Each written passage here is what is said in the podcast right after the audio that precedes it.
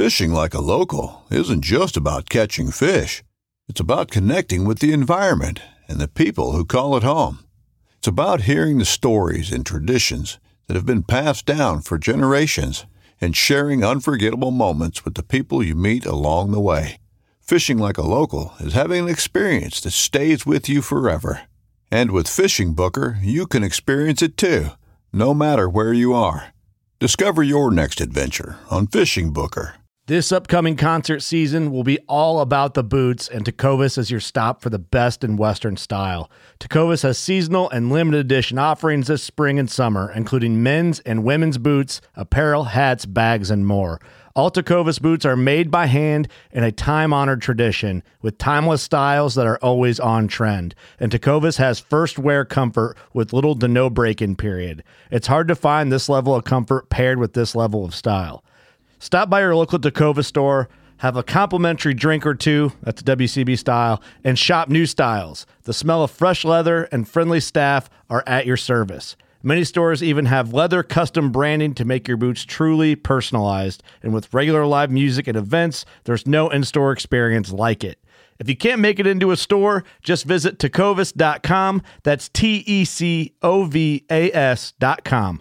They offer free shipping on all boots, as well as free returns and exchanges, and ship right to your door. Go to tecovas.com and find your new favorite pair of boots today.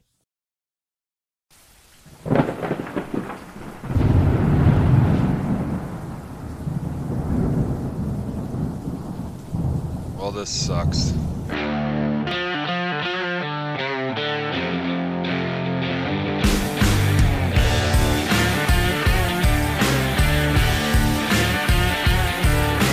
Yeah, we just sorted it out. So actually, we split ourselves up because we'll we'll go hunting together anyway. Yeah.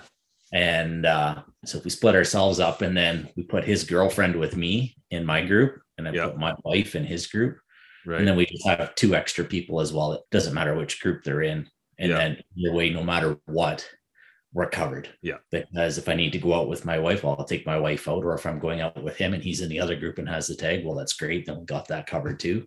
Yeah.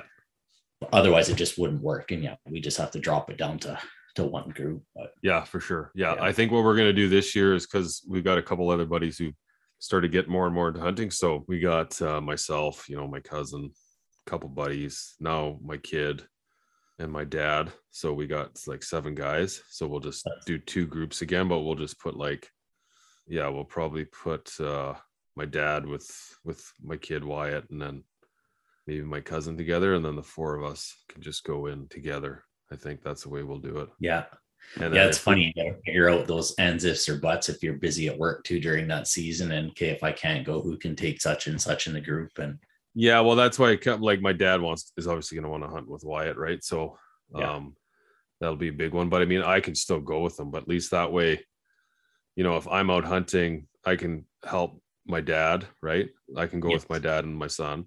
I can help them, right? My dad can shoot it. I can help them with all the processing, right? You know, getting it back and all that stuff, and then I can just go out with a buddy or two and, and go do our own thing. That way, too, like as long as there's like there's four of us together, that way yeah, if one of us doesn't make it, there's still three. And if even if worst case scenario two don't make it, then there's still two of us to go, right? yeah, no, that's the way to go. Yeah, with And I don't like and I don't want to take like Wyatt's only 10, so he's not there yet. Like in the area, I know where there's moose.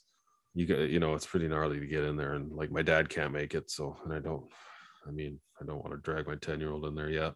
Yeah, you don't want to wreck that experience for them. Definitely, No, and then we get a moose down, and then yeah, that'd be yeah, the, that long term game's what it's all about. Yeah, no doubt. So, Nice yeah, but uh, it, it'll be interesting anyway, just to see what kind of LEHs we're gonna get this year. I don't know, man. Like, there's just so much going on. Like, I don't know. Um, there's not much for moose down here anymore. I mean, we still we still have them, but you don't see them like you used to.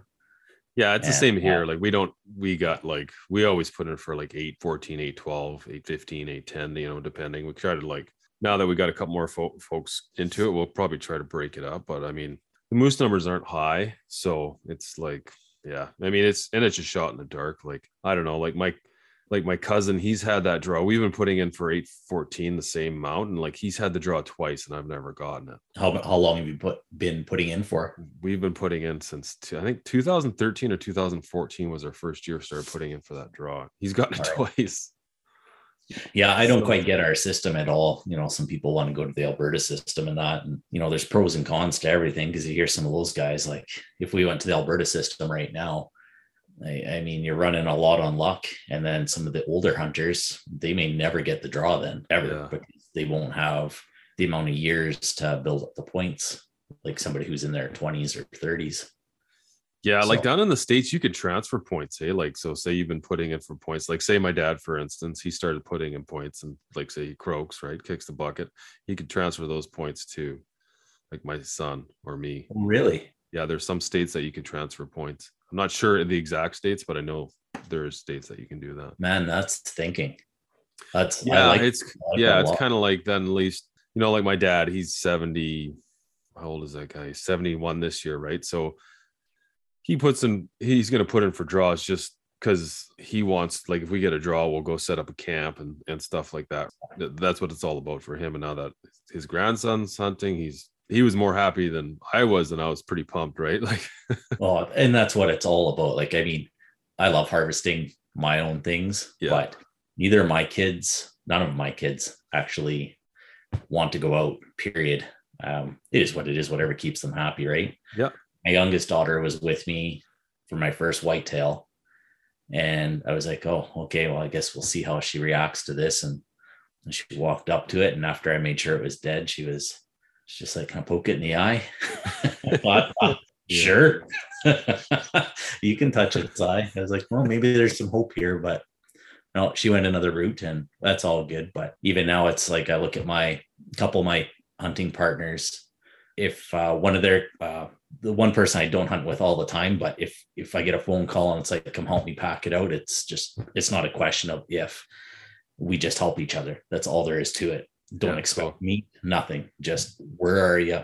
I'll be up there in a few minutes yeah, and cool. he texted me a picture of his boy uh, first year hunting just the other year not not this last year but the year before dropped this beautiful whitetail like beautiful man he texted me that i think i was at their house waiting for them He got them. i was so pumped i just wanted to give the kid a big the biggest high five ever yeah man that's cool yeah, it's pretty it, it's pretty fun when uh when you get to see that I, i've got a couple other buddies who who've already gone through that man but yeah i'm it's kind of funny i'm definitely more excited for him than uh than i've been for myself in a long while so um yeah so we're gonna we're gonna try for turkey. He wants to go for turkey. I asked him if he wants to try for spring bear and it's funny because like right away like before he got it he was like i was like so what do you want to get this year? And he's like well for this year dad i think i'm just gonna go for maybe a couple deer and an elk and a bear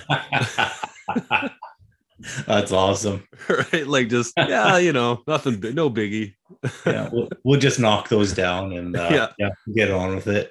Yeah just get just get those down. No, no big deal. Do you guys have a fair amount of turkeys up there? Yeah we got we got a pretty good population. I mean like probably the same or comparable to like castlegar area. Like Oh, not nice. in in Kelowna. well i don't know man. Like it's funny because like we've been working on job sites and i've gone there early and then like you just sitting there and all of a sudden you hear a gobble and you're like what the heck right yeah so but i don't know i i don't really ever hunt around the Kelowna area too much so but in the Yeah. area like 814 where where we do hunt uh yeah there's lots of turkeys Oh, that's good. Yeah, we were doing pretty good up here too. I kind of hunt north of where I live here a bit for turkeys anyway, for the most part, the past couple of years, and it was almost guaranteed to have a shot at one. You might not get it into, you know, into range to shoot it, but you were going to be in the action. Um, Unfortunately, up here, there's where the turkeys are. There's a lot of private property, and it's not that you can't get access; it's just all choppy. So you might have. I've got one ridge in particular. I've got every property covered there, but it's like if they just go just a little bit farther one way or the other, and it's just like, are you serious? yeah Every year you're right here, and now you're not. And uh, we've been getting a lot of uh, highway mortality just with the Trans Canada reroute. Oh yeah And the turkeys have just taken a crap kicking on the highway. It's uh, well, and everything else too. yeah right But uh, that's even today. I went just check some cameras up north there, and uh, just I brought my turkey call with me and just started doing some gobbling on the way in. You know, it's not the season, but I figured new area for me. I might as well do some. I know there's turkeys around somewhere up Yeah. there. Never got a response, but it is what it is. I wasn't first thing in the morning either. I was closer to like 11 o'clock by the time I got my morning stuff done. Yeah, yeah, uh, they're probably like I don't know, like I know uh Adam uh Penguin there. He texted me the other day, and he's like, "Turkeys are goblin, turkeys are goblin. So, um, yeah, I don't know. I I haven't been up to up to where we hunt turkeys yet this year, but I know the snow's melting quick, so it's uh it's kind of one of those things. They like we still got, man, we still got close to a month left till it opens, but well, kind of and in town here, like I've got them right below. Like we've got our not only do we have town deer, we've got our town turkeys too. So Nice. I kind of I kind of watch them and how they're reacting. They're right. a big flock that's like half a block away from us. Luckily, don't really come into it. they don't come into our yard very much, but uh, they're already scrapping. Like they're full on just Oh, yeah. attitude, and I'm just like, guys, you're gonna totally miss the rut if you guys are going at it already. Yeah, yeah, and there's nothing you can do about it. And it's funny because like I've I've had turkeys gobbling at like you know right at the opening when it opens, and then you just don't get lucky, and then you just keep plugging away, plugging away, and then all of a sudden you know like first week of May they start chirping up again. So uh, you know you, there's you know maybe there's a second rut going on, which I think there is, like anything else, right? So Yeah, that would Um, make sense. Yeah, so I mean most of the critters in the bush they they usually have two cycles. If the if the hens aren't getting knocked up, then What uh, what do you think of the taste of them? oh I love them. Do you? I know lots of people don't. Really? Yeah, I know a lot of people tell me that. Uh, ask them before I got my first one uh, the other year. There, I'm just like, how the heck do you cook them? Like I've never had one, and they're just like, well, you put the turkey in a pot, boiling water, and throw a rock in there with it, and and uh, when it's done, after about 20 minutes or so, you pour out the water and you throw out the turkey and eat the rock, and that's the most tender part about all of them. and I was like, oh. but uh, That's totally not what I thought you were gonna say. oh man, it uh but that recipe book I was telling you about the other Yeah. week, I'm gonna hook you up with. Uh there's a wicked recipe in there, and it's I forget the name of it when you flatten the breast out like with a hammer, like Yeah. a meat hammer. yeah, just to like tenderize it there. Yeah. Yeah, so you flatten it all out and then you put a little bit of ham in there just because the ham's got a little more moisture to it. Not much, Right. just a little bit. Right. And uh, put whatever kind of fancy cheese you want in it and you roll it up like a cordon bleu. And then you Oh, bread yeah. it, bake it. Oh man, it was to die for. And I, I couldn't understand what everybody else was talking about, but Yeah, you see, I'll take the breasts out and then uh we usually at that time of the year it's like everyone, you know, it's it's barbecue season, right? You're looking forward to getting barbecue. So we'll barbecue the breasts and I just put like I do usually take like a little bit of that Frank's Red Hot and then mix it with some just regular barbecue sauce and I'll mix it together and spread that in there and it's just awesome. And then I'll take like the rest of it yeah, and then I'll just put it in a slow cooker and like and it just Really? falls off the bones. Yeah. And then I'll just like shred it. And then my wife will make like a a stew or something with it or, or or does something with it. But I say like I do it. She she really does all the other stuff. oh, I hear you there. yeah. Uh, oh, that sounds that sounds really good. I'll have to uh, I'll have to think about that if I get lucky enough. Yeah. Do you we- pluck the birds when you get them? Me, no, I've only shot one, and I shot that two years ago. And then last year I tried with my bow, but it was the first year where I went out there and I was kind of shell shocked. It was totally missed the rut. And um, few of the private properties that I have permission on, they were just like they don't know what happened to them. They just disappeared, like full yeah. on, like totally. And they've got beautiful fields below them, nice forest behind them. Like it's a perfect spot Yeah. and I didn't see them until a couple of weeks after the season closed. And I mean, they were just chilling out doing their thing, but it's just like they totally vanished, which has never happened. So yeah, I didn't I didn't get one last year with my bow, but the year before I just skinned out the breast and then the skin's pretty easy to peel back. Yeah. And then I took the leg meat and all that stuff too. But same thing. Yeah, I didn't even bother plucking it. And it wasn't bad at all. Yeah. I don't I don't pluck it either. I just I just cut it up the breast and I just skin everything off and then I'll just take it and I'll hang it up and then I'll skin all that yellow uh all that crap off it. But Yeah, I know some guys like some of some of my buddies uh they pluck the whole thing and I just I don't know. I like he did it one year, like um Causey did it one year, and like he had that thing. He was doing it for hours, and I was like, dude, what are you doing? What's the what's is there a benefit to it? I don't know, but you know that crazy fucker. He he skins like pheasants and grouse and everything. I mean, sorry, plucks pheasants and grouse and everything. Really? Yeah, like he'll sit there and pluck a whole freaking grouse, and it looks like same with pheasants. he does it with pheasants. I'm I'm I'm ripping through his text messages here. I'm trying to show send. I want to send you a picture of one of those tiny little like pheasants, all right, all, all plucked. Yeah, about the only request I got when uh, I sent my wife picture of my first turkey there was uh, uh, she talked to my father-in-law, let him know that I got one, and he had a request for a bunch of feathers and stuff because he's fly fisherman and everything. So basically dragged it up there and it's just like which ones you want? You can have them all. Yeah. Except for the tail. I i uh being my first one i actually dried out the tail. Oh yeah. Fanned it out and Yeah. i was going to put it in a frame and that and i took the beard too. And oh then yeah I- cool. then i got myself a, a decoy that actually accepts a real fan tail. Yeah. So now instead of it being on my wall it comes out with me all the time and oh yeah I pop it into the turkey yeah no, yeah turkey decoy there and it's pretty cool Yeah, that is cool. Yeah, I don't uh I have a couple of feathers that I ripped out for the kids. I but I mean they always they don't last very long and I I never really did anything else with the with it after that. I got one of those uh like the mounts, you know, with the shotgun shells in it. oh okay yeah yeah You just put the fan in the back. I have one of those sitting in my in my uh little hunting room there and um I don't know, I just never never did it. Uh, Do you use a mouth reed or a slate or what kind of calls do you use? Oh, dude, like man, most of the time I find I like the slate call. Okay, yeah, I do too. know what? I've, I've got one. I'm really Yeah. happy with it. like I like the mouth call, like the reed, just because you can go like I you can gobble with it. Like you so I find that's really effective rather than doing another hand call. Like I'll just throw or do a hand call, I'll throw it a gobble Yeah, because they'll gobble back right away, but then they're not necessarily running towards the gobble, right? You throw a hand, like I've been busted so many times when I throw a hand call, and then I'm like walking towards where the gobble's coming from, and then like we butt heads, and then it's over. oh, gotcha. You know what I mean? So Yeah, but I, have- also don't like the reed, like the mouth call. okay. What about it? What's that? What about it that don't you like? Because I know you use mouth reeds for elk calling it. Yeah, yeah. So what I don't like about the mouth call is that I I get carried away and I overcall. Like I just okay. I kind of just sit there and I'm like just get I just overcall. I'll just sit there and like get bored or something. I don't know what the hell it is, but I'll just sit there and I find myself overcalling.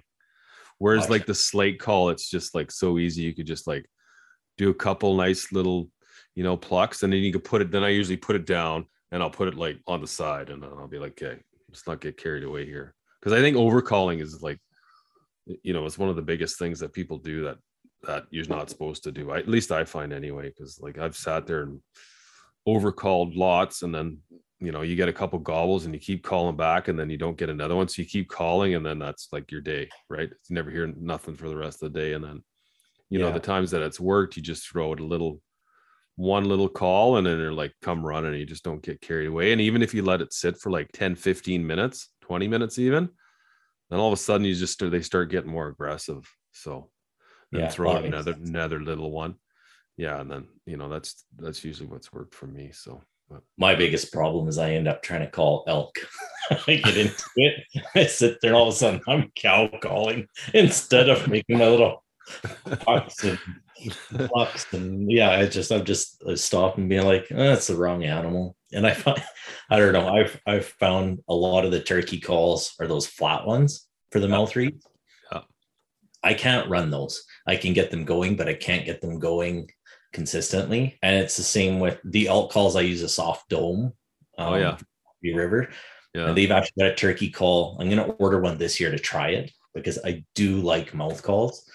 And I figure that's probably the last. If that one doesn't work for me, I'm probably going to give up. I do have the slate. I do love the slate. And I agree with you on the same thing. Um, but yeah, there's times where I think I just kind of like elk calling.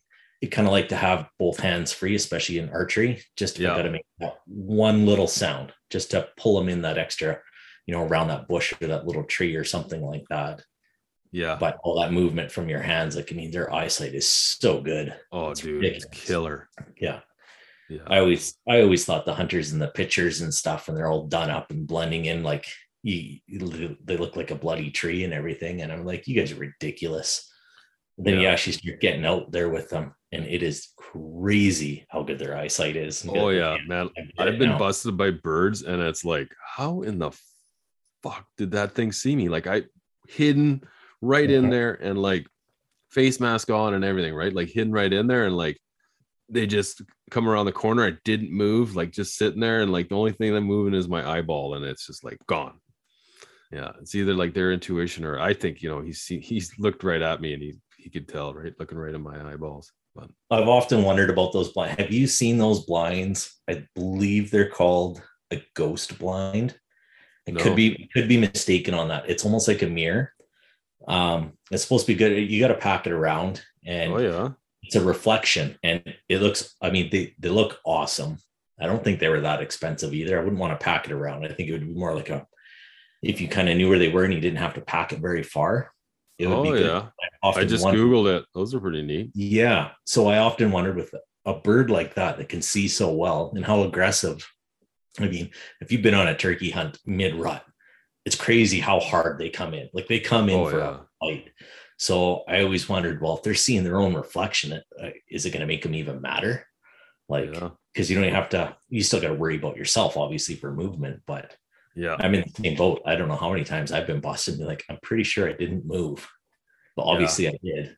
yeah it's it's tricky too you know one back to those calls the box call you know i i think the box box call makes the most turkey like sounds Yeah. but i've just i just hate carrying that thing around i just because i always find it's like you move over and like i have a little pouch when i'm turkey hunting it's got calls and, and shit in there i just find like it i always find like it's just like eh, eh, you know what i mean? It's squeaking like i got a elastic band around to hold it down tight but it still make it still rubs together and it still squeaks and it's just bulky. So is that the one that's like a rectangle and then the handle moves across it, or is that Yeah. like I've got another box call that's got two two oh yeah dowel- no yeah no not though I've never tried those things but I've seen them on uh I've seen them on a movie once. Yeah, Mark I- Wahlberg he was using that.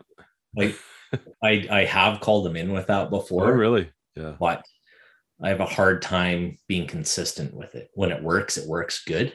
Yeah. But how often it works, I don't really oh, know. oh yeah yeah yeah see So have you ever heard those yeah for sure have you ever heard those things calling like the actual turkeys calling back like a hen going nuts Oh yeah, that's why I love living having our our town turkeys. oh yeah right in town I get to listen to them communicate so much, and yeah I try to get out there, especially when they do go.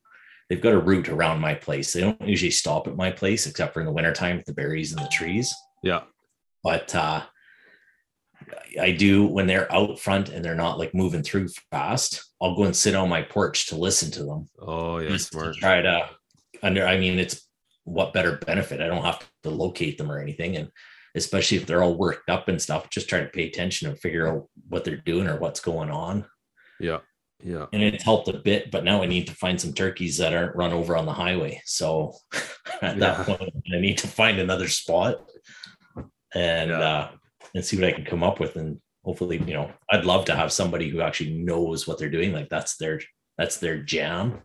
Oh yeah. And, yeah. you know kind of like elk hunting. Same thing. Be like don't do this do this. This is why you do it. This is why you don't.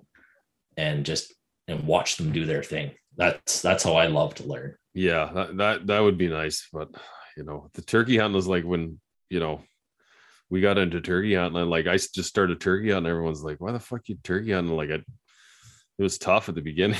it was really Yeah. tough. It got obviously it's gotten easier, like anything, but I mean, I'm definitely no expert, but yeah, yeah, for sure. How about Um, the decoys? Yeah, I've got a I got a hen that I can either stand up or lay down. Yeah. And I had uh I had a little Jake that I have as well.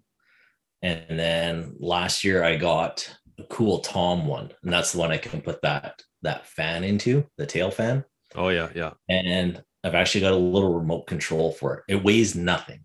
So Yeah. to pack it in a bag is nothing. yeah, And I can actually make it swivel back and forth like it's posturing for the hen.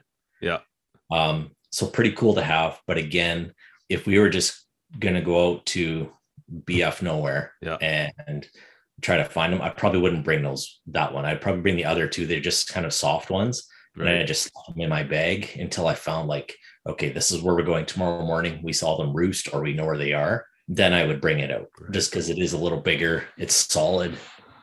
Um, so a bit more of a pain to pack, but so cool to use. Like, Yeah, that would be. And yeah, I had when I got mine two years ago, I had mine set up. I was actually below the the little ridge line that I was they come across. And the only reason I got a shot at it, it actually saw me move my gun toward it. That it started booking it, and all of a sudden it saw the tom I had set up another 15 yards away, and it froze for a second. Oh yeah, That's when I got him. Was right at that second, nice. hanging around. But uh, so they definitely have a place. They Yeah. do their thing, but I probably didn't even have it set up right. Like just like anything else. You don't have them set up right. It doesn't look natural, and they're wondering what the heck's going on. Yeah, I've never had any luck with them, like any luck at all. Like the only time I've ever actually see those seen those birds go after a decoy was when a couple you wasn't last year. Was it the year before or the year before that? It was one like maybe it was two years ago, maybe it was three years ago, but uh Kazi had some like we we were struggling like it's kind of the whole story is pretty funny. So we go. It, I think it, it was uh, it was the very first year when COVID hit. So it wasn't last year; it was the year before. Yeah, it wasn't three years ago. So we uh, we're like, okay, well, let's go. It's turkey time, so let's go. So we go to our spot, or like to us spot, not where we normally go, but um, we go in there. We set up the wall tent. Right, he shows up and he starts drinking right away. So I'm like, dude, calm down the beers. Like it opens tomorrow. We, we got to go up the hill. We got to throw some calls out tonight. He's like, don't worry about me. I'm good. So we, we set, I get camp all set up. Well, we both did. He's cutting some firewood and shit. I get the wall tent set up, get the fire going, and like, okay, like it's like, well, let's let's uh let's head up the hill here and we'll do some calls. Right? He's he's he's been drinking. So we hike up there and he's like, and we start getting in the like it starts getting deeper and deeper in the snow, right? And like he he's been he was just on the road for like working for like since right from Christmas, like all the way to turkey season. So he's like he's he's he's a bit overweight, right? He's packing a few extra pounds.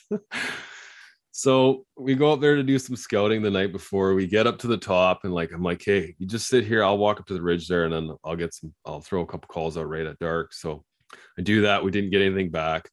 I come down and he's ruffling around. I'm like, what are you doing, dude?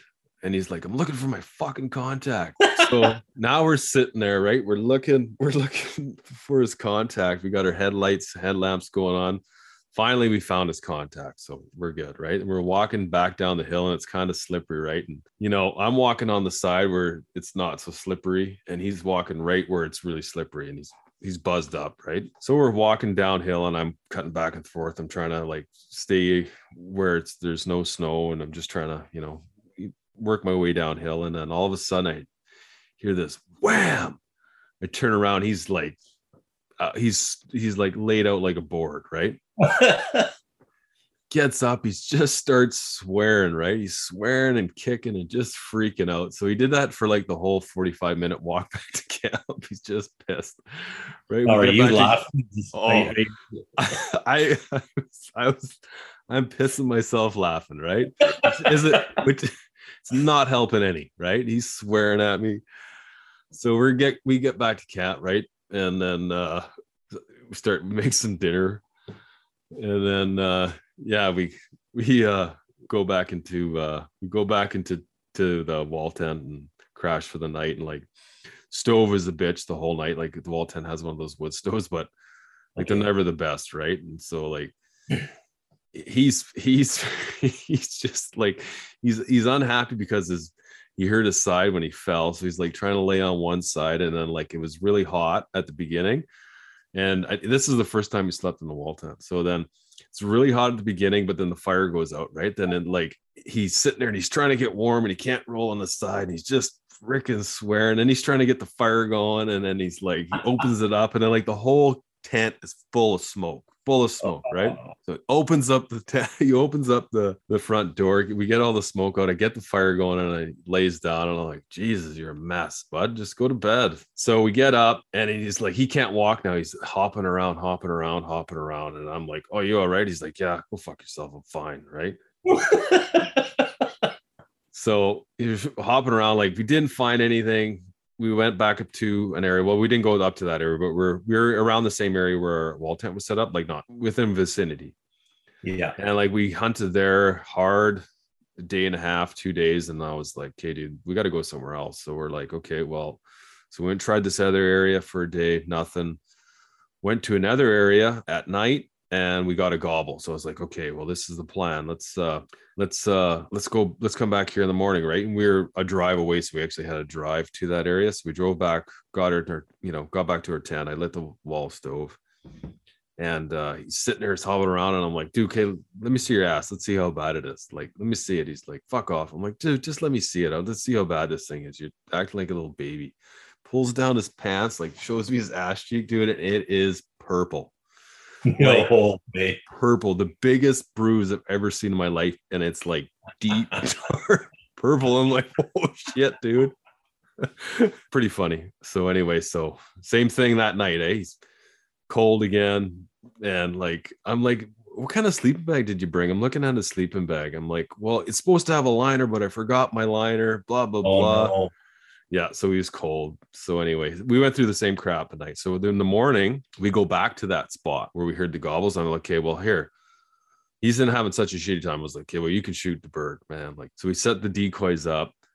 And then um, like, okay, well, let's just wait and we'll see if we hear any gobbles. He's like, should we call him? Like, no, no, let's just wait and we'll see. And then, like, sure enough, dude, it was like they were close to where we had set up, like close. We heard gobbles, and I was like, okay. So I do a little, couple little plucks on the on the uh on the call, and they're coming in hard. Like we can hear him, we can hear him. I didn't call, and he's like, call. I'm like, no, no, shut up. Just just get ready. Just get ready. Sure enough, they come like right up top of the ridge come they're looking right at the decoy he said i couldn't see him he said yeah they're looking right at the decoy goes to pull his gun up click He didn't know. No. didn't go off. so he's sitting there and he's fucking with his gun trying to get it finally gets it and the birds flew off right? And he's like he gets up and he's just swearing and cursing. He takes the gun and he shoots it in the air and he's like i'm going home. Fuck this. Oh no.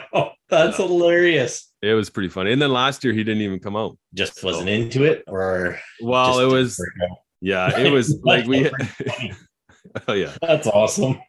Yeah, I don't know what it was. He wanted to go, but he had like conflicting work schedules, and then it was like, well, I was I was going, and I wasn't having any luck. Right, I was getting pissed off because I well, I wasn't getting pissed off, but I just wasn't having any luck. And he's like, well, I'm Yeah. not going to go out there if it's if it's dead. But anyway, Yeah, it, it's pretty funny. But this year he said he's back on board. So Have you guys ever looked for the roosting trees? I've, I've like just how, how you know it's a roosting tree, like their main one or main couple. no, I've uh I'd read about it and I didn't really get it, but you know, being out in a couple areas where there's quite a bit of activity and did some walking around. And dude, it was like somebody went around with the white paint marker and just drew a big giant circle around the tree from all the shit. really, Yep. And from I was just like, what the heck is that? And I was like, oh my goodness, this is a this is a roosting tree. And it's not that they're in that one all the time, yeah, but in a couple of these areas, they obviously had a few favorites in Yeah. their areas, close to water, close to some fields, and Right. close to heavy cover all at the same time. hmm And I must have found three or four of them in this one spot. no kidding. And I was just, and I'm so I'm always, always, always looking for them now. Um, even spring, summer, fall, it doesn't really matter to me. It's like anything else, things pattern. If they're sitting in there now, there's a reason for it. So they might not be far away even the next year. Yeah, And uh, it's pretty, yeah, it's actually pretty gross to find once you do find one. And Yeah. just how much crap is there because they just love their spot. Like it's, oh, that's crazy. yeah, just keep that in mind too. If you're heading out to an area where Yeah, I've come across. Some, action. I, yeah, I've come across some eggs. I found eggs, Oh, turkey cool. eggs. Yeah, yeah. I sat there and watched forever, and then a hen came down. Yeah, Well, that's pretty cool. So Yeah. do they do they leave their eggs on the ground then and then yeah, man. They were up? just like on a on like this little old like it was like really old rotten stump. It was kind of they're just kind of like right there on the ground. I was like, no Wow. wonder they always get like because I know like skunks and raccoons. They just they go they hammer on those things. Eh? yeah. I didn't know that. That's yeah, I always That's wondered pretty did. But Yeah, I was just cruising around, and all of a sudden I come across this thing of eggs. I was like, huh. Yeah, I got a picture of it on my phone somewhere. I'll send it to you. Yeah, yeah, Yeah, pretty neat. that is neat. So, are you going to? When are you going to start? I know you like to hunt your spring bear. Um, when do you usually start in your area? Do you start right away, or do you leave it a few weeks? Yeah, man. I I really, to be honest, I don't really start getting serious about bears till like mid May. Yeah. Yeah. Just uh yeah, they're pretty uh they're pretty hard to spot right at the beginning. Um, you know, they're still cruising in and out of their den, I find. And I don't know, I like to chase turkeys and stuff. And now I got the kid, so we're gonna be trying to get him a bird. And Oh yeah, yeah, I want to try to get uh, Wyatt a bird before we get Kazi one, just so I can rub it in his face. Oh man. Being like, yeah, he got up, he stoked the fire, no problem. Slept the rest of the night. Went out and shot his bird in five minutes. well he oh and the funny thing is too is like when we were packing up and leaving that dummy he found his freaking he found the liner for his for his Oh sleeping no, so bag he brought it. He brought it it was in the bottom of his bag That's amazing. oh yeah it Oh. was funny i still give him a hard time about that he's pretty sensitive to it though but Oh yeah. Well, you're for definitely gonna laugh, have to some pictures if you guys end up getting a bird. oh yeah for sure You, your sure. kid. I want to see your kid's picture of a bird. yeah I, I won't even i'm not even gonna hunt i turkey hunt falls like 15th is on good friday so it's like perfect yeah. Yeah so we're going to be up there for those four days so my goal is just to just to try to get uh wyatt one That's awesome. yeah no it's gonna be a blast so Yeah, I'm I'm I'm contemplating going down south. I'm not not 100 percent. It depends on the snow and stuff too, because let's try to maybe a little maybe closer to the end in May of the season in May, because what it ends on the 15th of May, right? yeah 15th to 15th So depending on the snow and the weather, maybe haul the trailer down just for a weekend, mm-hmm. and uh, you know my wife and they can all do their thing at the one of the lakes, and I'll just cruise, see if I can hear anything or see anything, and get something great. If not, whatever. But yeah, definitely need some more some more areas to go to. yeah it's good to have variety that's one thing i'm always looking for is uh is grounds but i'm doing that for like anything and everything always just looking Yeah, I think the hardest thing I've I've had to learn in the last couple of years is sometimes you got I'll just bring up elk. Sometimes you got to leave elk to find elk. It sounds silly, but you know, you're sitting on a herd and there's a five point in there and it's six point season. Well, there's no point in sitting on that herd every single day.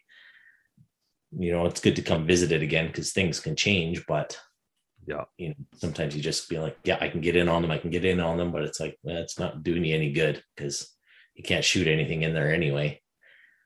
So you gotta, Yeah. you know, hard, but you gotta be like, okay, I'm gonna go plan B, B, C, D, E, yeah just yeah yeah. I can find and then start over again if you can't find anything. Yeah, you definitely it's definitely good to have variety for sure. Like I, Yeah. I've had areas where I've seen there's been a bull in there and he was a five point for three years, like just a five by five. I seen him first year I seen him.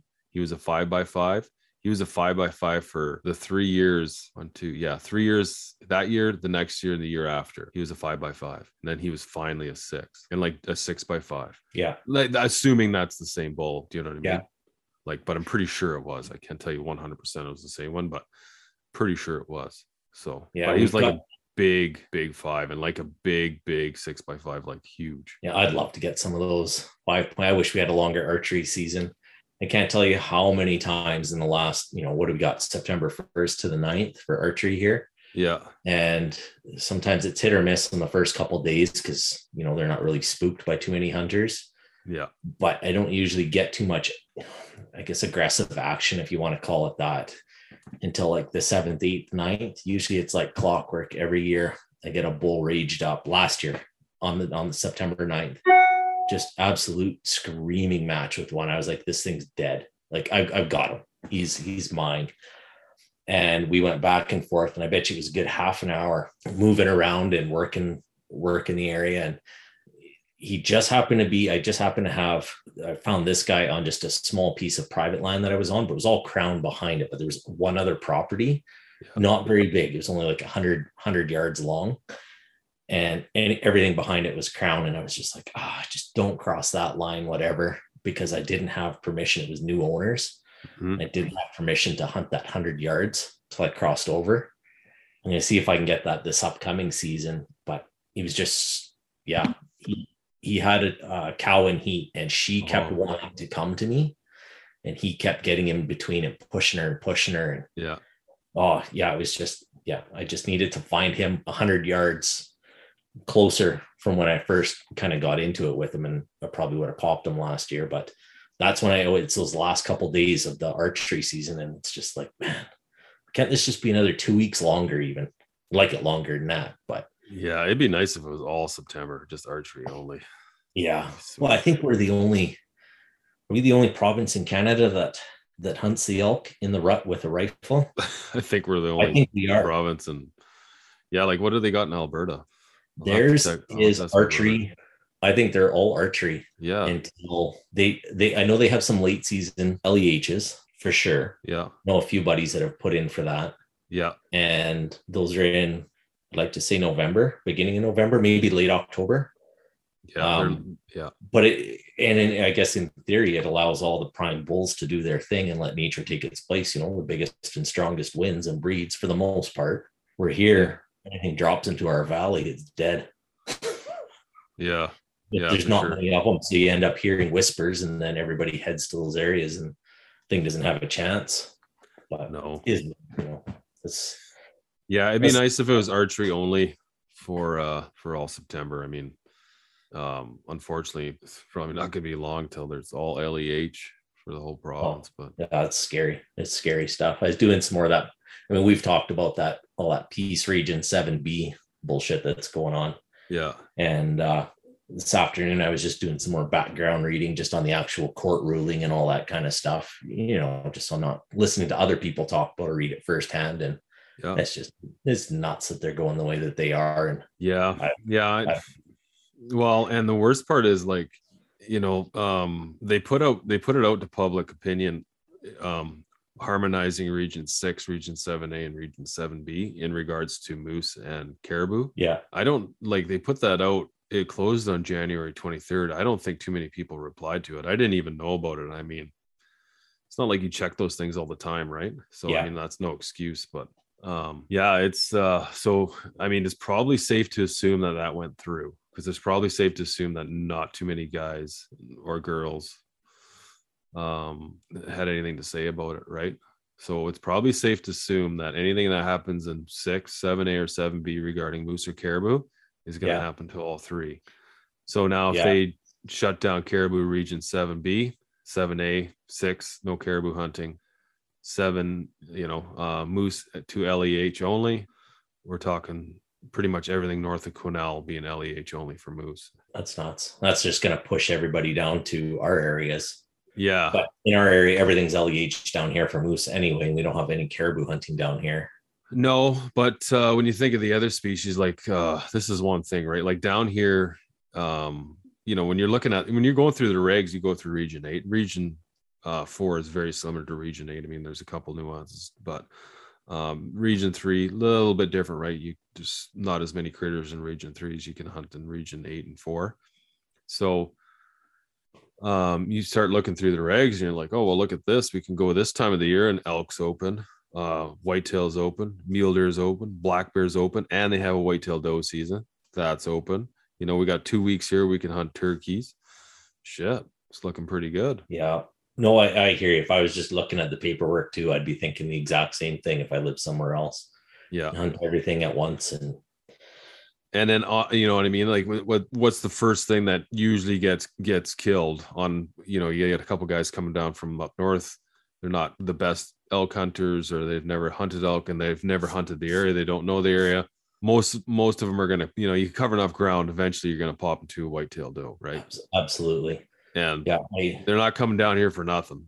No, and I know a couple the last set of regulations, not this new one that they just put out or two years ago, but the one before that, um, they had the overlap of the end of the elk season too. So it's like you're out elk hunting, like you say, you don't get anything.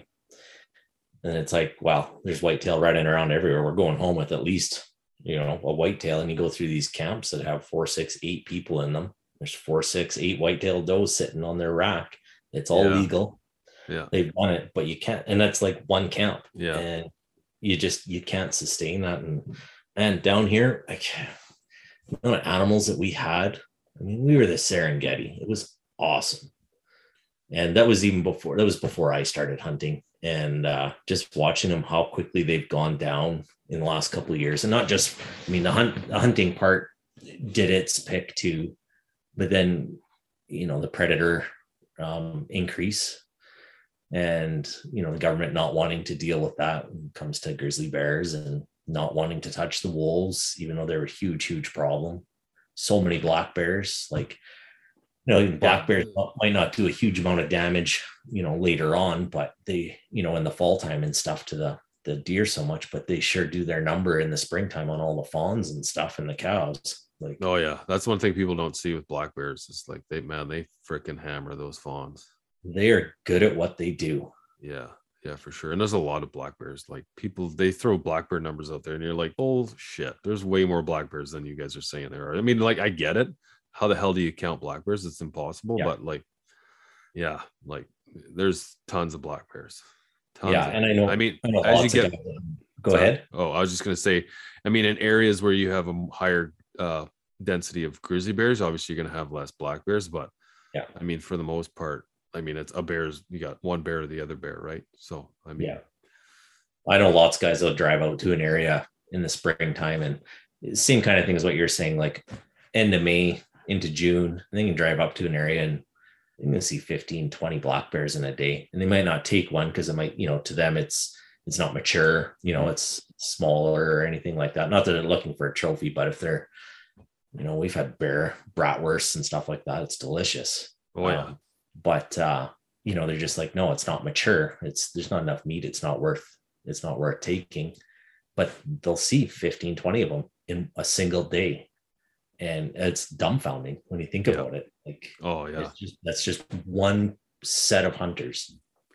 And yeah, it, just, I I've seen. Yeah, I mean, it's not uncommon to go see ten to fifteen bears a day when you're. I mean, even when you're not bear hunting, but even when you're bear hunting. I remember talking to uh, Josh Kirchner from uh, you know Dialed In Hunter. I don't know if you're familiar yeah. with him. Him and I were talking like he hunts down in Arizona, and he's like, he's like, well, how many bears do you see a day? And I was telling him, I was like, oh, dude, you don't even want to know. Like on any day, like I could see 15 bears, and he's yeah. like, I don't see 15 bears in like two years he's telling me he's like goes on like three to five day bear hunts and like lucky to see a bear.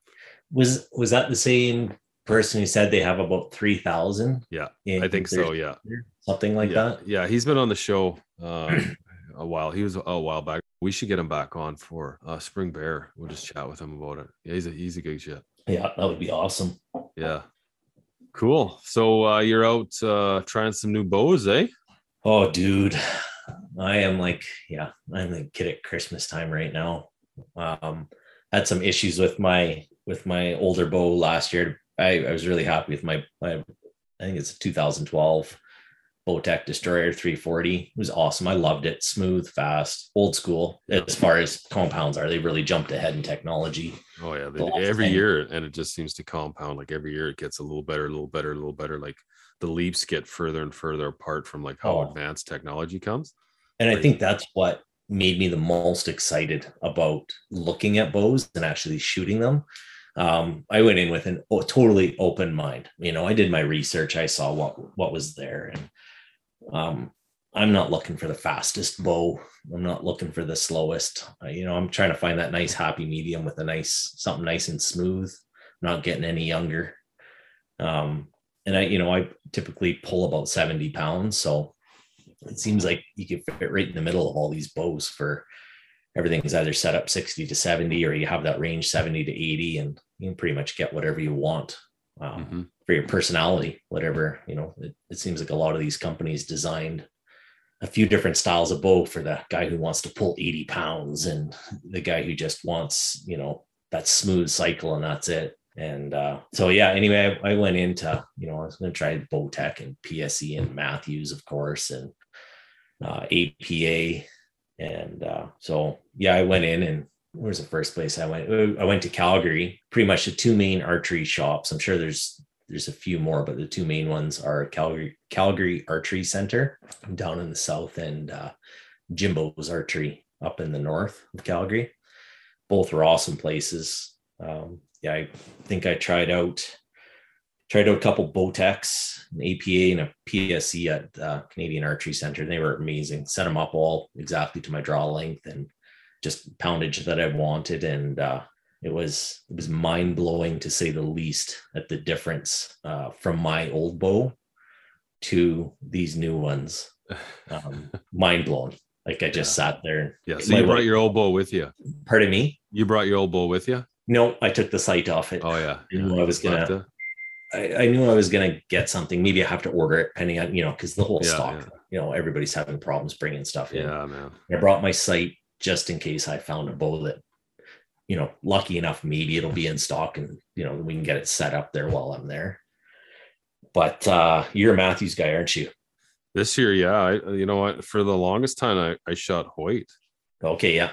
Yeah, but uh, you know, I was just like that RX five, five I had last year. I was just so turned off from it that I just uh, I I went tried that, and I'm talking to Brian Barney about that uh, that that new Mathews bow. I just I, I sat around for weeks and weeks, and I was like, I got to go down and try it.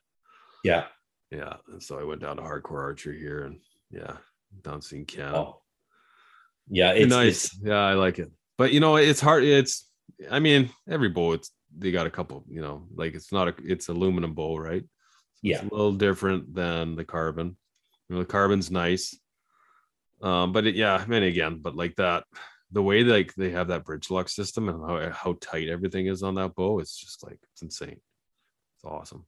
yeah. It's they're really thinking about making it a balanced Yeah, everything everything just streamlined and balanced instead of having everything hang off the sides and it's it is crazy how much you know torque you'll get from having you know a couple extra ounces on one side of the bow versus the other and that and you start putting everything in the middle and yeah, it's it's neat how how balanced it'll sit in your hand just as is Oh, yeah. any yeah. help. That that's the first thing I know, and and that's the thing, right? You start you start putting, you know, you have your you have your sight on one side of the bow, then you have Yeah. your quiver. I mean, not everybody shoots with a quiver on their bow, but I do.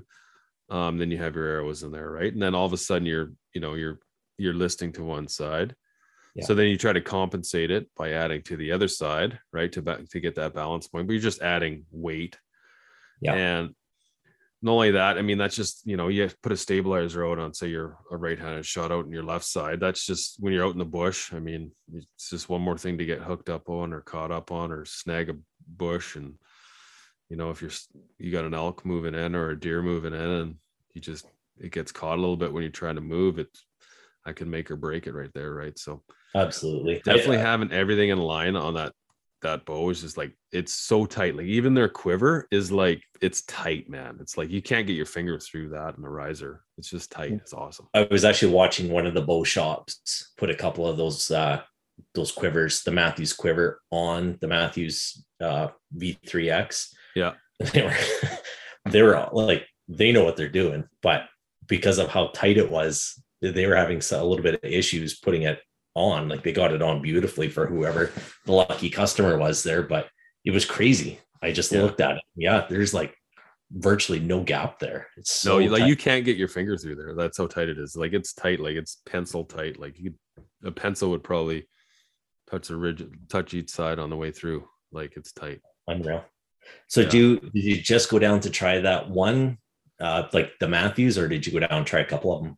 Well, that time I went down, like I was, I went down before and I was shooting, uh, I was shooting the the new PSE carbon. That Okay, thing's yeah. freaking light, man. That thing is insane how light that bow is. It's crazy how light. what did you? Now, what did you think of like the draw cycles and that kind of stuff between the two? Uh, I liked, man, it was good too. Yeah. no, it there's like, you know what I mean? Like they're they're all like I I haven't shot the RX7 yet, and I haven't shot anything else other than those the Mathews and the PSE for this year. But Yeah. um, you know what I mean? And like, well, like I had uh uh I had an extra bow too. I bought. Uh, I had a prime two years ago. Yeah, two years ago, and that was nice, right? Like the back wall was really nice Yeah. but it's just I didn't like the bow, so you know I I stuck with the Hoyt, and yeah, it's uh, but they're also good. You know what I mean? Like they have each one has good things, and then some have it's you know it has not as good things as the other bow, and it kind of like vice versa. So it's that tough would to be my choose only nowadays. advice. My only advice I would say, just you're you're think you're the way you're talking about is exact thing that you know I keep hearing from other people. Um, you know, like every everybody's gonna have something different, whether you're built a little differently, whether you're a little okay. stronger in the shoulders than the next person over. Um, because every single bow I tested, I could have walked out of that shop happy. Yeah, yeah, and you would have been happy too. That's what you know when we were talking on the phone back and forth about it. Like, you know, that's the biggest thing is it's not what is the best bow; it's what's the best bow for you. Do you know what I mean? Yeah. Like, and yeah, everybody's different, like you said. Everybody's different. So, I mean, you know, there's some you can get short guys with like 29, 30 inch draw lengths, right? And then it's like, well, you can't have, you know, uh, if you got a 30 inch draw length and you know you're not going to grab a 29 inch axle axle bow right so Yeah. um yeah so uh, you know everybody's different right so it's uh and then you get you can get some tall guys with some short draw lengths right but yeah I know, so- absolutely, absolutely. I got, I got to say, like, I went in, I was having shot a Bowtech. You know, it was my only serious bow that I've shot in archery. yeah So I was like, all right, I got my two top ones statistically anyway. That, and I've heard raves about.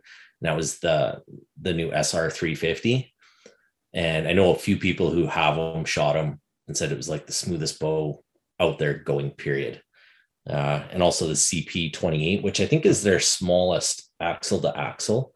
It's more of a speed bow, right and so I, I was like, oh, I'll try it anyway because uh, we've talked before. Like we hunt a lot of really tight terrain, tight. So I was like, well, I'm kind of interested in that shorter axle to axle for that purpose. So you're not getting snagged up and all that kind of stuff Mhm. And I drew back on the I started with the 350 first and I drew back on that and I just sat there just holding the arrow. And I was looking at uh at the one one person who was helping me out and I was like that was the most amazing thing I've ever felt. Like it was so ridiculously smooth and at 70 pounds and it didn't feel like 70 pounds. There's no way it was even close to feeling like that. And I actually had to ask him after I shot and I was like you sure this is set at six you know at 70 pounds double checked it and yeah. So yeah that's i don't know the back wall everything was solid smooth. And then i was like all right all right well let's try this you know the cp28 i'm, I'm expecting you know a bit of a hump in there and because that's supposed to be their speed bow Yeah. that thing was sick. I know that's what i know It man drew- like yeah it's funny. Oh it drew back almost as nice as the 350 i was like i couldn't i'm sure there was some minor differences but i was like expecting this big hump and by the time you know i drew back and i was like there was nothing that i could tell anyway for me. And uh man it was just i don't know. The only cons that i found like if you ever do test one of those out just for fun or whatever the only thing I didn't like about those is if you have to let down, it was literally like having to push it forward. I don't know if you've heard other guys talk about that, oh yeah. Yeah. But it was like you're letting off tension, letting off tension, and it's not taking it. And then all of a sudden it goes. Yeah. And There was one thing I didn't like. I'd rather just go back with even weight as you're letting down, yeah you know, in case you're in that position where you're out after that. that yeah that's what i found with the prime too Just oh, like okay. that. yeah it it just, just, wanted go. it wasn't wasn't and all of a sudden it was just like wanted to jump out of your hand yeah Yeah. And that's those are the only two bows I found like that, to be honest. Um, like I, I tried the PSE Evo, I think it's EVL. Yeah, yeah. And 34, I believe. It was a Yeah. big bow. yeah Um, it was nice. It was a little, it was a little harder to pull back, but it was very smooth. It didn't really feel like a hump. It just, I don't know, it just had a slightly different feel to it. Mhm. And letting go, like, yeah, a tiny bit of hand shock, not much. Like I could shoot that thing all day long and it wouldn't bother me. But it had that feel of pulling through the whole way, like after I let down. And I was like, okay, that's more like it. Like I like to feel it as I'm, you know, yeah more consistent yeah, I'd just be afraid if you got that nice white tail or that deer, elk, whatever, and you have to let down because dis- disappeared behind a tree and you need a break, you're not going to get a shot for another 10 steps. That you're not making this huge movement yeah because it's pulling you forward all of a sudden when it does decide to go. Yeah. But yeah, I don't. Those are the only things there. I don't. APA What about that? Did you try that APA? I tried out the APA. The only unfortunate thing for that there is I forgot to write down whether I tried the Mamba or the Cobra. Oh yeah. So yeah, I was trying to write notes and all that so I could keep them all straight. It was a beautiful bow, probably the most aggressive one. It it definitely had a little hump in there. Oh yeah. Nothing that was bad though, but there was a hump in there uh, when he got in there. Shot smooth. Um, I, didn't feel much for hand shock in that bow. Yeah. and- Pretty dead in the hand. Yeah, pretty dead in the hand, and it felt fast compared to the other. Like it just. So yeah, I wish I. That was my only bad there is I forgot to write that one down, and I think that one there was that one. That one wasn't a seventy pound. That one there was set at sixty five. Right. So it would have been interesting to see what it would have been like at 70. I'm not so I'm not sure if that one has different mods that you put on. I Yeah, I wasn't don't know. I'm not familiar. I've never shot a AP or nothing. Like I know they're, I know they're Canadian bows and, but uh, yeah. I, yeah, and I, know, I, just- I've got a couple buddies who shoot them and they love them. oh really? Yeah. See, Yeah. it, I, I don't know anyone who shoots one. Like I've seen them. I've seen them in the pro shop down here at Hardcore Archery and stuff, but I've never. uh and, and like I, I talked to Ken about it and stuff and Chuck down there, and they're like, yeah, I mean they're good bows, or I mean they're a Canadian bow, um, but they got kind of some funny things going on, but Yeah. Well, if you're down for if you end up managing to make it down for a 3D shoot, um, yeah, we're we're in for that for sure. well, that's awesome. That'd be that'd be wicked. Um, you're, you're gonna meet a couple guys for sure that have them there. A couple of my good buddies. Um, they run them and they Oh yeah, love them. yeah, so nice. yeah, Yeah, cool. I know there used to be apparently there used to be a rep that lived around here. I don't know if it's Kamloops, Kelowna, or like somewhere in the interior here, southern interior, but know Okay. if he's still kicking around or not. But Yeah, I know my buddy uh, Cody Statham. He actually was there at the very beginning. I think he actually helped helped them design their logo and everything. oh yeah, cool. I know he still shoots. I know he's busy now, so I'm not sure how much he's he's in with them right now. But I know he's still tied to them to a, a small point at Oh yeah, least, right on. minimum. But What do you yeah, think? Uh, what do you think of how those APAs look? How did it look? I liked it. They've You actually got liked a yeah. I I kind of like the look of it, and I kind of like how they have a few little tools with them as well. Um, just stuff that's like cut into the the riser itself, like even like your they've got a uh, a broadhead cutout in there for multiple different styles, Oh, and you can actually stick your broadhead in there if you think you hear it loosen off or whatever. And you can Oh, stick I it in see it there, in yeah. front of the shaft, so you're not having to use your fingers or anything. Um, and then there is, I think they have something cut out for. There's another tool. I, I'm pretty sure it was one to go in the cam. I'm not sure if they still had that. I didn't pay a whole lot of attention to it because as soon as I shot it, I was like, no, this isn't as nice as the right. is the SR 350 and the CP 28. So I only shot that one round and then I put it to the side.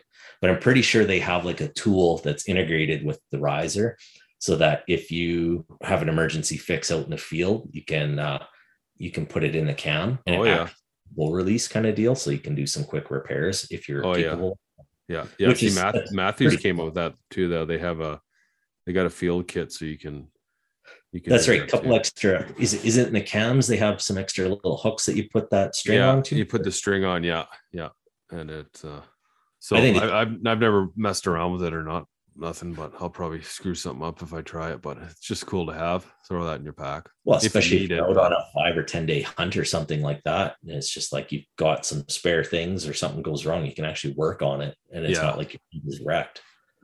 Yeah, for sure. And I always like when I'm archery hunting, I always have extra shit in my pack. Yeah, that's always, smart. Yeah, like always have everything extra D loops with pliers, right? Serving string, an extra ice, like an extra peep sight, Yeah. some glue. Um, yeah, I have everything in there just just in case. That's my know. next thing I have to learn is the serving and stuff like that. I don't know how to do that. Oh yeah, yeah, it's, it's relatively easy. Yeah, Um, I, watched them doing a bunch of stuff in the shop there when I was waiting to try out the bows in the second place there. And I was like, oh yeah, I can kind of, you know, I missed a couple little steps, but I was like, I totally could see what they were doing. And I was like, oh, that's totally doable. Just need to have somebody show you Yeah. what to do, where to do it. And but uh, that's the next step is to learn that. I, you know, I like to be able to our closest bow shop here is two hours away. He's Oh no amazing. kidding.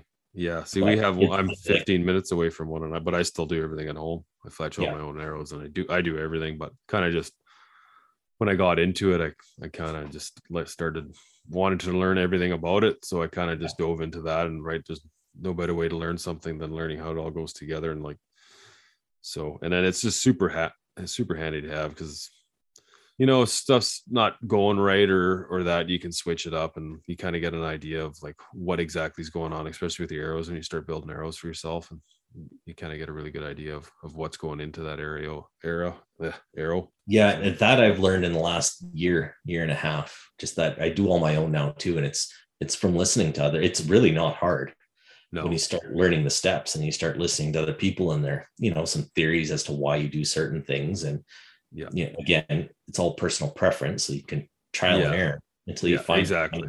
your sweet Yeah. spot for yourself. Well, your- exactly. Yeah, exactly. And it's not everyone's going to be different, right? Everyone's shooting a little bit different draw length. Everyone's shooting um, a little bit, you know, they're shooting different poundage. You know, you're shooting at different things. So, it, you know, different. Everyone's different. So uh, it's gonna be it's gonna be like that with your arrow. So what? Again, it goes back to what's going to work for one person. Like my arrows, aren't going to work for you, and and vice versa. Even though we have the same draw length. Yeah, absolutely. Yeah. And that was talking to Jimbo's Archery was the last place I went to in Calgary there. And he was awesome with just listening to because I told him I'd already shot a bunch of bows earlier in the day and and uh, I was shooting the Mathews B uh, V3X there and you know really liked it. Um, didn't quite think it was quite as smooth as the 350 SR 350, but man, it felt good. It was like again, amazing bow. Yeah. And I started telling him about, you know, kind of the the two Bowtechs and the CP 28 there. I was just like, man, that thing was just it's a shocker for how small it was and how smooth it was. And he's like, hold on a second. He's like, I got a bow I want you to try. And I was like, first of all, I'm going to tell you one thing. If it's over 2K for the it on the rack. Leave it hanging because I'm not buying it. I was just, I didn't end up trying the levitate from PSE for the same reason because it, you know, it's like 21 or 2200 bucks. And I was like, I just can't do it. Yeah, and the same with the uh the RX7 too. I don't know. That's what's right. that one going for now. It was around the same thing. I'm sure it was 21 or 2200 bucks. Yeah, they're And- all like even the RX5. I think that was going around that last year too. So that's kind of like, but then I think you know the RX7 is it really that much better? Like I haven't shot one yet, but they got one down at Hardcore. I should pop down there and start shooting it before I start talking. So at least then I can know what the hell I'm talking about. It'd be interesting to compare it to like the one the the the bow that Jim actually ended up bringing out to me, and he's like he brought out the Ventum Pro um, 33. Yeah. And it's like, all right, he's like, it's just like literally like 50 bucks more than the Mathews. And I was like, right on, bring it out. I'll try it. Why not? I'm here, right? Yeah. And he's like, this is kind of, it's very similar to the CP28, the way it draws. Um, it's not that speed bow, but it's smooth. And I drew that thing back. I shot and I was just like, holy shit. And I turned around and my wife just looked at me and she's like, that's the one you're getting, right? And afterwards I was like, how'd you know? And she's just like, that's the biggest shit eating grin I've seen on your face all day long. It was just like instant. It was like, yeah, this is the bow. And it was just how ridiculously smooth it was. I don't care if it's 10 feet a second slower than the others. I'll be able to shoot that thing till I'm 90. Like Yeah. that's how smooth it was. And it was again 70 pounds like all the others. Yeah. And the thing felt like 50 pounds. Like you just hold it forever. yeah. That's one nice thing about the Mathews. Like I've shot 70, 80, and you know that with the cam systems they have, it's just like yeah, they're, they're it's amazing. And then like it's funny because like my cousin has a 70 pound. He had the very first RedWorx bow with Hoyt. Okay. And fuck man, like you have to fight to draw that thing back. I don't even think he can draw it back anymore. But it's a it's an old bitch, that thing. It is just mean. But I mean it's got tiny little cams on it, right? So It's crazy the size of the cams they have now in comparison oh yeah, dude. like what you're saying. It's it's nuts. Yeah, yeah, for sure. That's one of the first things I noticed when I started going to the RedWorx was just the size. Like I was shooting a Hoyt before. yeah. I can't remember what the heck it was. Man, I'd have to go look at the bows, but it was uh it was it wasn't one of the RedWorx bows that Hoyt had. And then I went and shot, I started shooting the RedWorx and I was like, oh man, this is way better, way better. Yeah. Oh man. Yeah, yeah. Well, whenever you come out here, you'll have to. Uh, hopefully, I'll have my my bow there tuned up for the most part, and give her a whirl and see what you think about it. And Yeah. so I was out in the backyard this morning. I was trying to do some tuning, there's some shaft tuning with it, and uh, I got it close, and then that slight breeze came up and was just moving the paper a tiny bit, and I was like, "Oh, I'm done now." Like, can't definitely can't read a paper tear when the paper could be fluttering as it hits, and Yeah, it's not it's not ideal to paper tune your bow and uh, no. win for sure. So as much as I wanted to keep shooting, I had to put it away and cry a little, but Yeah, how's the shoulder? Ah, it feels hundred percent now. Took Really? uh, yeah, it's man, I wrecked that. So that. what did you what did you do to it? I don't really want to say because That's why I'm asking so you'll get it out there. yeah, yeah. Well, I woke up from a really nice sleep one morning. My shoulder hurt like a son of a bitch. And yeah, I've literally I chalk it up to I slept on it and I heard it. I have no idea. It uh there there wasn't a single moment where it was like, oh, I hurt my shoulder. It was literally I went to bed one night 100% and I woke up and apparently I had a couple small tears in it and I was like 2 weeks before archery season started. So yeah, mid-August. And I yeah, I just I just went through it and I didn't care. Like, So what do you just do now? Do you sleep on your back? Like you just tuck pillows in there? actually after going to physio and stuff and telling like I described to them how I slept and stuff, and I'm kind of like I lay on my arm, like above. I'm a side sleeper too, but I mean I've never woken up and been like, oh, I can't shoot my bow anymore. Wait, I slept on my shoulder. man alive. Yeah, yes, I and I can't sleep on my back. So uh, the physio people are just like, actually sleeping on your arm with your arm above your head is actually one of the worst ways to sleep because you've got a few uh you got tendons and stuff that run a certain way in your shoulder and when you Yeah. sleep like that you're actually pinching them oh yeah. So I'm, sure I had some micro tears from whatever. I don't know. Could be Yeah. anything. Oh yeah, I'm I'm not- sure you did. It's all not nice to my body. I go and do whatever I want. And no, I'm uh, playing hockey and, and shit, right? Like how many times have your shoulder hit the boards or Yeah. another shoulder or the ice, right? So So I think it's just a you know a few minor cumulative things, and then finally something just went. And unfortunately, I don't have a good story to say this is how I injured it, and it was really cool and it was worth it. I know. I just woke up older. I hurt more. I but love it. yeah anyway yeah I, I went through the whole season and i was dead set on getting my animal with a bow and i elk season didn't turn out and i switched to the rifle because I, I wanted to was on a couple animals but i couldn't quite close the deal and then by the time well when was it I think November came along there. It was hurting so bad that I was just like, I'm gonna have to take my animal with the rifle. Like there's just, and it sucks because I took both my deer my mule deer I took in September while I was elk hunting at 10 yards, which was a bit of a gripe. Yeah, it was like 24 degrees out, so I couldn't carry my both weapons anymore. Yeah. So I left it back at the truck a couple kilometers back. then my whitetail I got a week before the end of rifle season. I got it at it was like 15 yards or something like that, or vice versa. But Yeah. yeah, total for both deer 25 yards. And it's just like, are you kidding me? Like this was this was the year to get them both with my with my bow, and I didn't. Yeah, man. Like the thing about committing to bow full time is you gotta just leave the gun at home. Yeah. That's what I found. Like we've talked about it before, and it's like, you know, I I did the same thing for a lot of years, and then this last year I was like, no, I'm not even gonna pull it out. I didn't even, not even, you know, I just left it, left it in the closet. Fuck it. I think that's what's going to have to happen. I'm not sure on elk. For deer, I can definitely do that. For elk, it might depend on where I'm going. If I'm Yeah. going to areas where I know uh, there's lots of long shots, I mean, the six points are just getting harder to find. Yeah. I don't have a yeah. problem finding elk. I have a problem finding six point elk.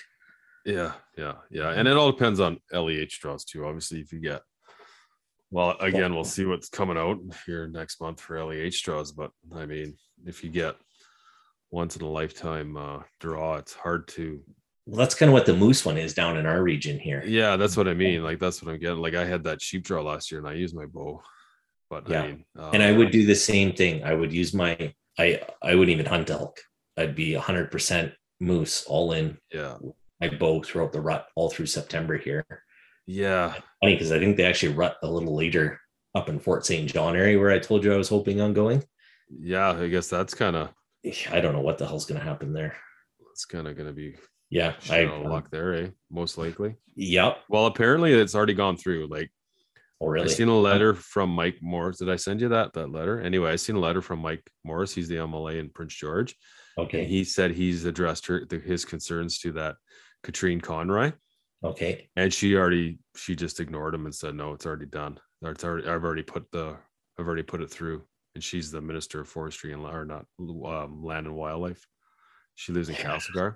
I definitely think there needs to be a branch just for wildlife. Yeah, Wow. yeah. And when Jesse was on, I was I was hoping like I was hoping I could get into that with him a little bit. And I tried to like I asked him that question, but like he didn't really understand my question. And I only had him it was kind of like he just moved shuffled a bunch of things so he could get me in real quick. So I didn't, you know, I maybe had I could have probably stretched it to an hour, but you know, I, I kind of wanted to focus on what was exactly was going on and like the immediate threat and like the immediate response, like what's the way to best way to go about it. Yeah. So I didn't want to get into the details too much about that, but like, yeah, like uh, we, you know, we got to get him back on, and because I mean, like, he's pretty much the man with these issues when it comes to like knowledge of that stuff and and all that. So uh, we'll definitely have to get him back on and and uh, you know prod him a little bit. So we've been chatting here for an hour and a half. I don't know how many how long people are going to want to listen to us. Let's uh let's call it good till next time. We'll chat Sounds soon. good. All Everybody. right. Have a good night. Yeah, later, dude.